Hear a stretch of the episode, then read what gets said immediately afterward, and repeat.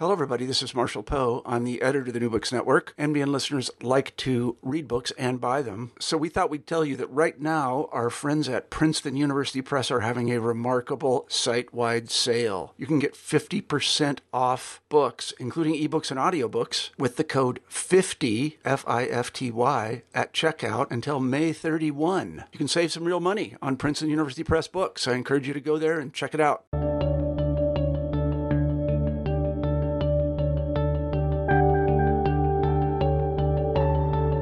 Welcome to New Books in History, a channel of the New Books Network. I'm your host, Chris Babits. Today's guest is Ann Tucker, author of Newest Born of Nations European Nationalist Movements and the Making of the Confederacy, published by the University of Virginia Press. In Newest Born of Nations, Dr. Tucker reveals how elite white Southerners developed an international perspective on nationhood, one that helped them 1. clarify their own national values, 2. conceive of the South as distinct from the North, and three, ultimately define and legitimize the Confederacy. Thank you so much for being with us, Ann. Thank you so much for having me. I'm glad to be here. To get things started, could you please tell us a, a little bit about yourself? Sure. So, I'm currently an assistant professor of history at the University of North Georgia, and I completed my PhD at the University of South Carolina.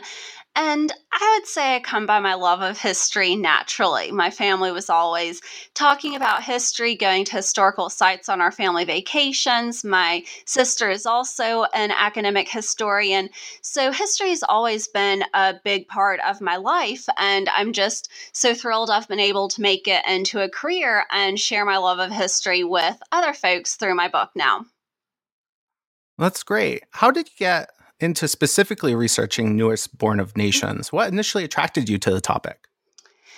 So, like I say, I've really grown up in the South, spent most of my time in the South. And from the time I was young, I was always kind of interested in the issue of really kind of what's up with the South? Why is there such a strong sense of Southern identity that you don't really hear about so much in other regions of the nation? So, that was really one of my motivating questions that I wanted to answer as I researched history.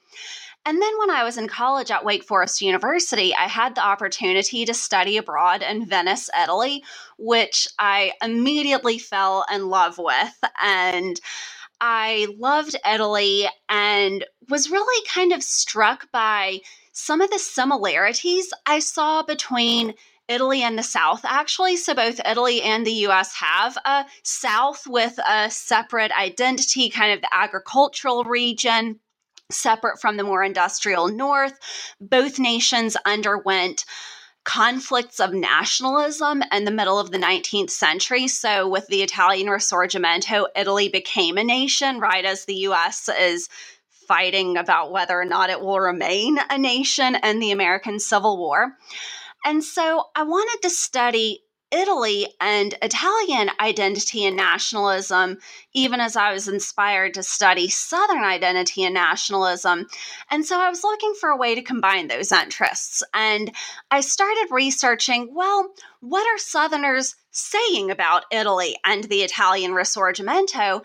And what I ultimately ended up finding was really more significant than even I had anticipated at first because what I found is that white Southerners really were using their analysis and knowledge of Italy and other new nations in Europe in the 19th century to shape their sense of Southern identity. So, my work looks at how Southerners used international comparisons and analysis to shape this sense of Southern identity and this idea of what is the South.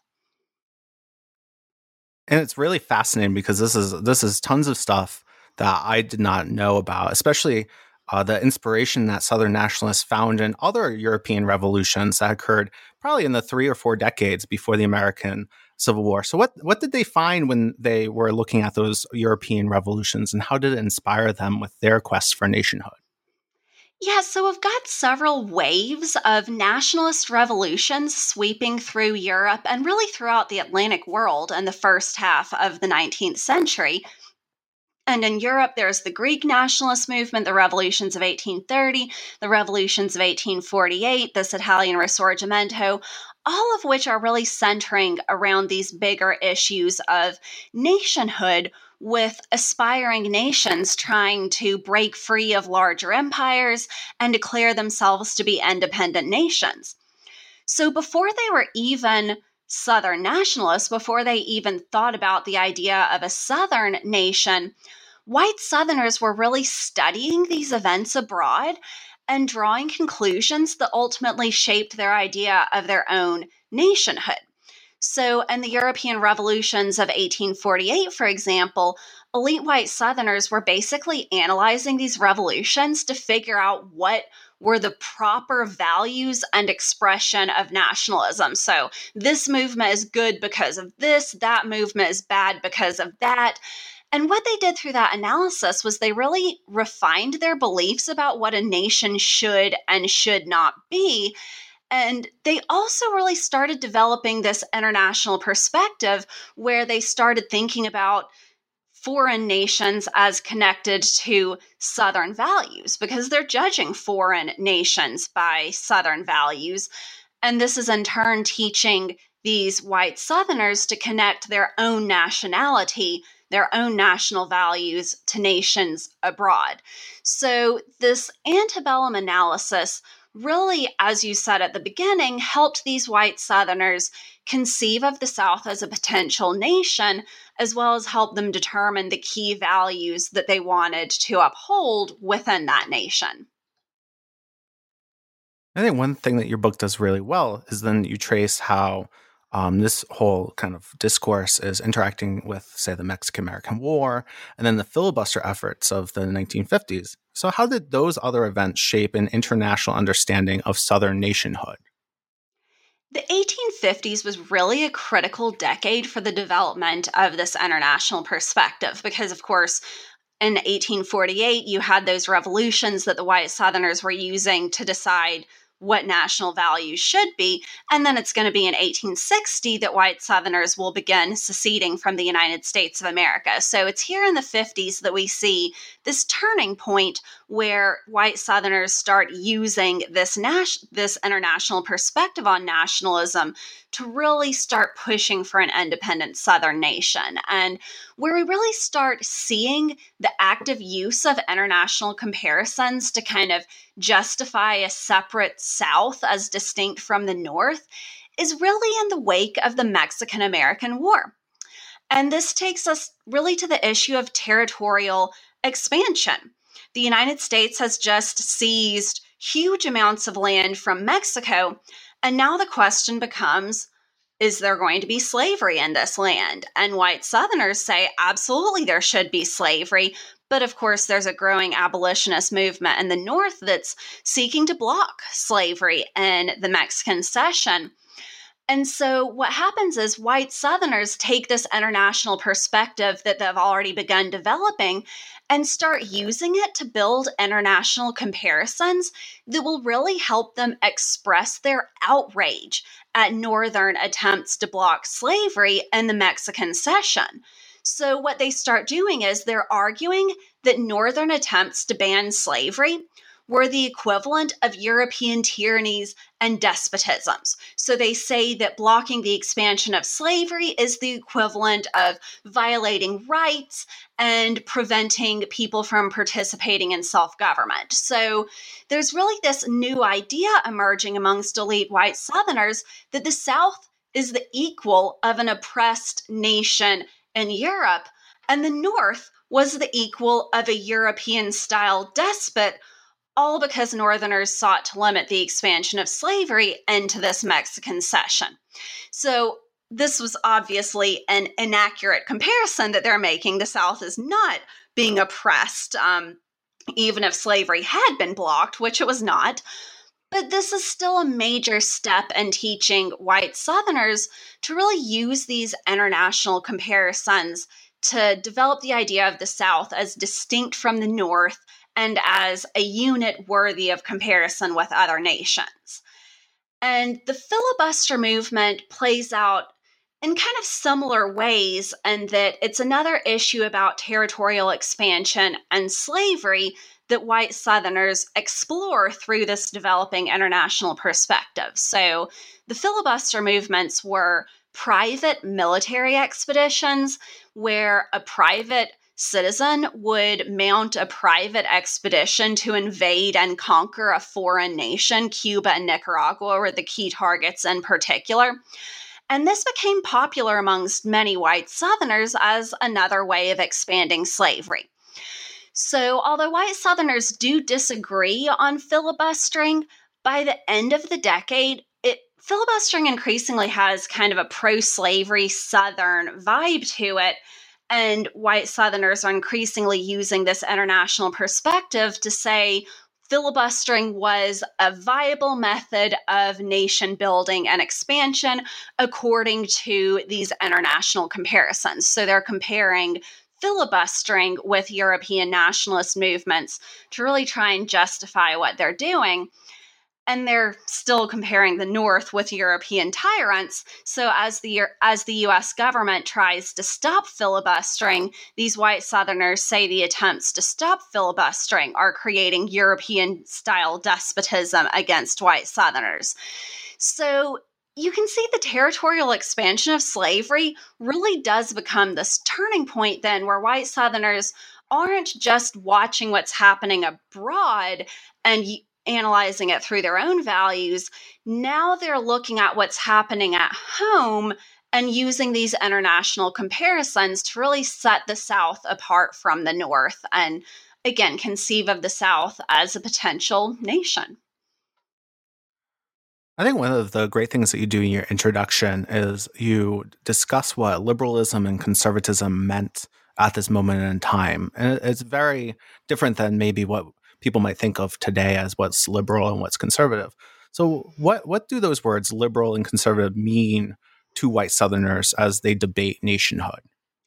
Yeah, this is something that um, I ended up having to spend a lot of time on to really wrap my mind around and make clear to my audience as I was writing Newest Born of Nations, because really so much of what I'm talking about does you know, go back to these ideas of political beliefs. And we do kind of have this idea of antebellum white Southerners as very conservative. And of course, they were. But what I found in these international comparisons is the story is actually more complex than that because these white Southerners were still very inspired by the liberal values of the American Revolution as well. So, when I'm talking about these liberal values, we're talking about Enlightenment inspired ideas of rights and self government and liberty and all those founding values of the United States. And these were really still the positive political values that many white Southerners sought. So, there's a strong liberal strain, but it's tempered by the existence of slavery because white Southerners who are invested in slaveholding want to make sure, of course, that the people of the self government does not include enslaved people. And so on the conservative side, we see these white Southerners really embracing conservative ideas of hierarchy and social order as ways of kind of tempering that republicanism and tempering that those more liberal values so they want republicanism but they don't want social and even political equality for example so what I really found is that the white Southerners who are drawing these international comparisons are really kind of drawing from and blending both of these ideologies and being influenced equally by liberalism and conservatism. And that's where we see, as I identify in this work, they actually developed a liberal and a separate conservative international perspective on defending secession and the Confederacy. So white Southerners were really drawing on both of these ideas. And in some ways, that's very much part of the way they're situating themselves as part of this larger international world.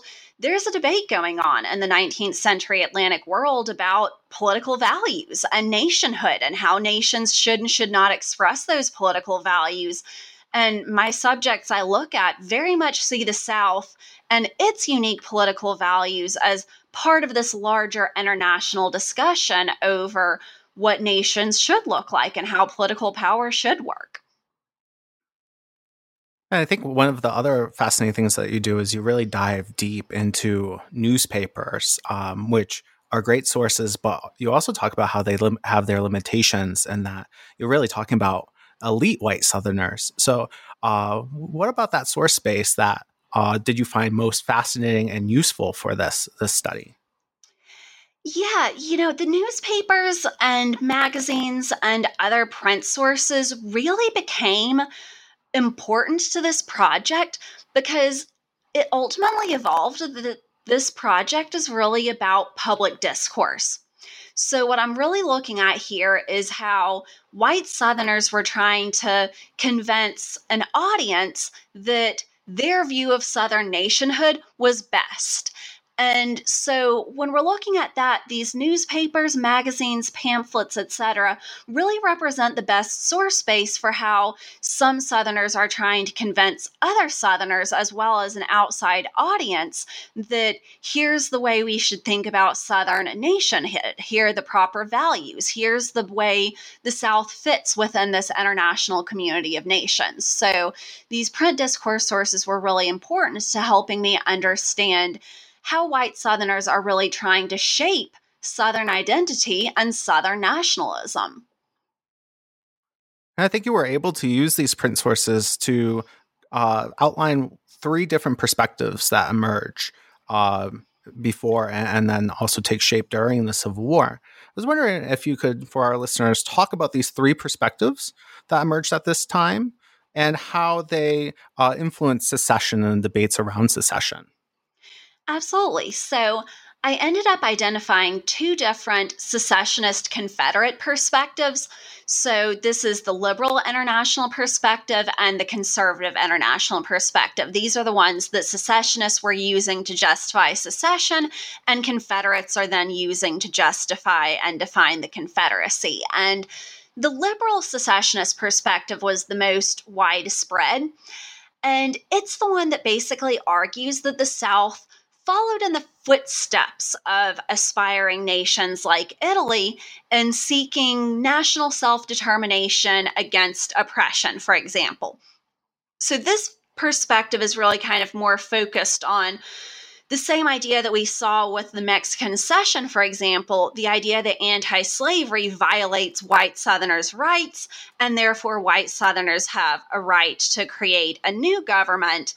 Um, like they were watching aspiring nationalists do in Europe. Now, this is not an accurate perspective because creating a nation based on slavery does not follow in the footsteps of nations seeking rights and self government. Um, there had been no violation, even if there was a right to slavery, it had not been violated. So it's an inaccurate comparison, but it became very widespread as white Southerners are really trying to position the Confederacy is the latest in a long line of nations rightfully seeking independence. Now, on the other end of the spectrum, we have the conservative secessionist perspective that says it, it, kind of positions the Confederacy differently relative to international nations. What the conservative perspective says is that the Confederacy was actually going to improve on the model of nationalism as it had been seen in Europe. So the conservative per- perspective says the addition of slavery specifically is going to create the purest form of nationalism that the world has ever seen. And so in this view, the Confederacy was justified because it advances the cause of nationalism further, basically, and betters the nationalism that had been exhibited in Europe. Again, this is obviously inaccurate, but very compelling to white Southerners seeking to defend slavery and focused on race and social order. So we have two different types of secessionist arguments, but Unionists actually use these international perspectives as well. So, Southern Unionists also developed a Unionist perspective, really to argue that the best national future for the South was to remain within the United States. And here they kind of echoed some of the arguments that we certainly saw in the United States itself. So, a lot of emphasis on the kind of Lincolnian last best hope of democracy. So, if democracy is crushed in the United States, then it will fail abroad as well.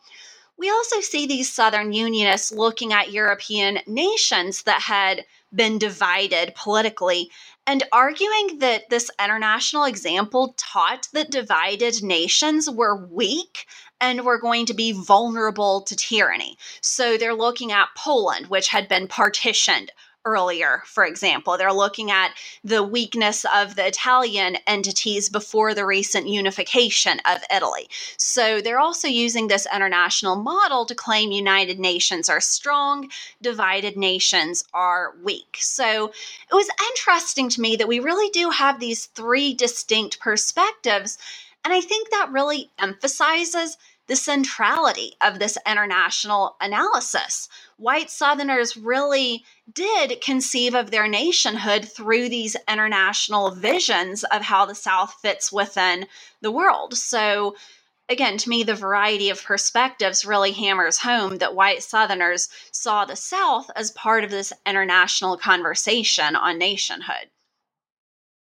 And I think this brings up kind of a big, you know, a, a huge question um, but it's the shortest one I have here, which is what changed during the Civil War? Good question. So, obviously, conditions change when you go from talk of secession and even movement towards secession to there's now a Confederate States of America and it's at war with the United States trying to defend its legitimacy and independence. And those wartime realities really impacted each of these three different perspectives in ways that forced white Southerners to respond.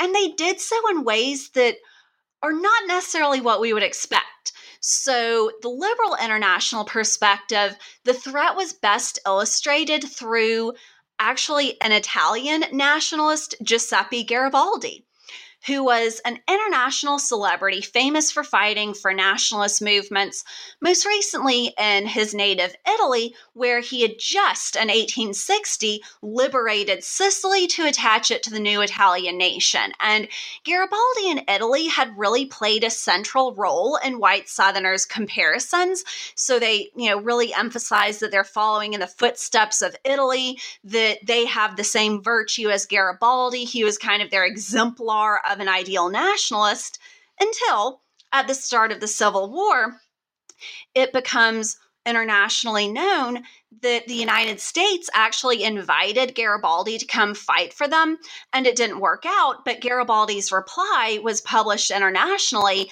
and Garibaldi replied basically that he did support the United States and further that he supported abolition. And this really disproved the liberal international perspective right there. The Confederacy cannot follow in the footsteps of Garibaldi and his Italy if Garibaldi says the Confederacy is fighting against his values by defending slavery.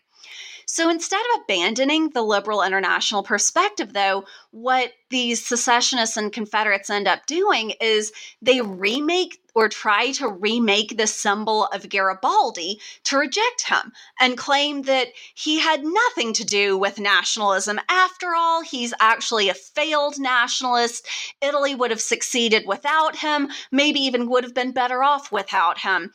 And so by rejecting Garibaldi, contrary to everything they had said about him previously, they really sought to double down on their idea that they followed Garibaldi's Italy, even if they didn't follow Garibaldi himself. So that's kind of one example of an unexpected shift during the Civil War. Um, of course, for Unionists, in some ways, they're in an even tougher situation because with the war and the establishment of the Confederacy, they've lost the they've lost their vision of a united nation and they're going to have to fight to reclaim it. And this is where we see unionists really becoming increasingly radicalized as men like William Brownlow in Tennessee end up reversing the secessionist international comparisons and arguing instead that it's Confederates who are the equivalent of European despots, that the Confederates violated the rights of peaceful Unionist Southerners, just like European despots violated the rights of aspiring nations in Europe. So, the interesting thing to me about the evolution and these perspectives is it really shows the ongoing commitment that these white Southerners had to these international perspectives these perspectives weren't just some random something that meant nothing to these Confederates. Now, who knows if they believed them or not, but they believed they would be useful enough that they remained committed to them, even in the face of enormous challenges, which really shows how central these international perspectives were to the creation of Southern nationhood. I think you've provided listeners a lot of information to really get um, to understanding the last, but certainly not the least important question I have for you, which is how did slavery figure into discussions over Southern nationalism, both before and during the Civil War? Slavery was ab- absolutely central to all of these discussions. So even before the war, slavery and the expansion of slavery were really the key issues that led white Southerners to begin comparing the South to oppressed European nations in the first place. So, as I argue, it's this desire to defend the expansion of slavery that ultimately leads to these international comparisons that helped white Southerners conceive of a separate Southern nation in the first place. And then, of course, during the war, we see that Confederates remain committed to the centrality of slavery to this new nation they've created. You know, in the conservative international perspective, they center slavery as the key that would lead the Confederate nation to unparalleled international greatness. Um, so, even liberal perspective continued to argue that the defense of slavery justified a new nation according to these international precedents. So these white Southerners really are using these international perspectives to defend slavery and to defend the idea that a nation based on slavery was legitimate within the bounds of nationalism as it was understood in the middle of the 19th century. So it's here we can really start seeing this is obviously a domestic discussion, but it's a discussion that white Southerners saw as having a much larger international importance.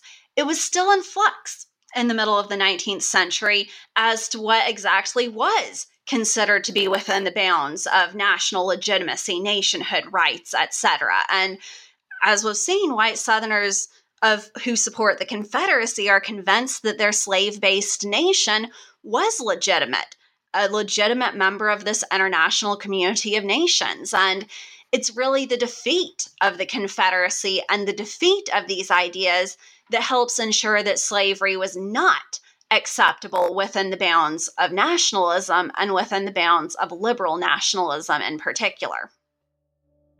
Well, Ann, it has been great getting to chat about Newest Born of Nations. Thank you so much for joining us today. Well, thank you. For everyone else, head to the University of Virginia Press website to purchase a copy of Ann's book. And thank you, listeners, for joining us today at New Books in History. I'm Chris Babits, wishing you the best as you engage with cutting edge works of history.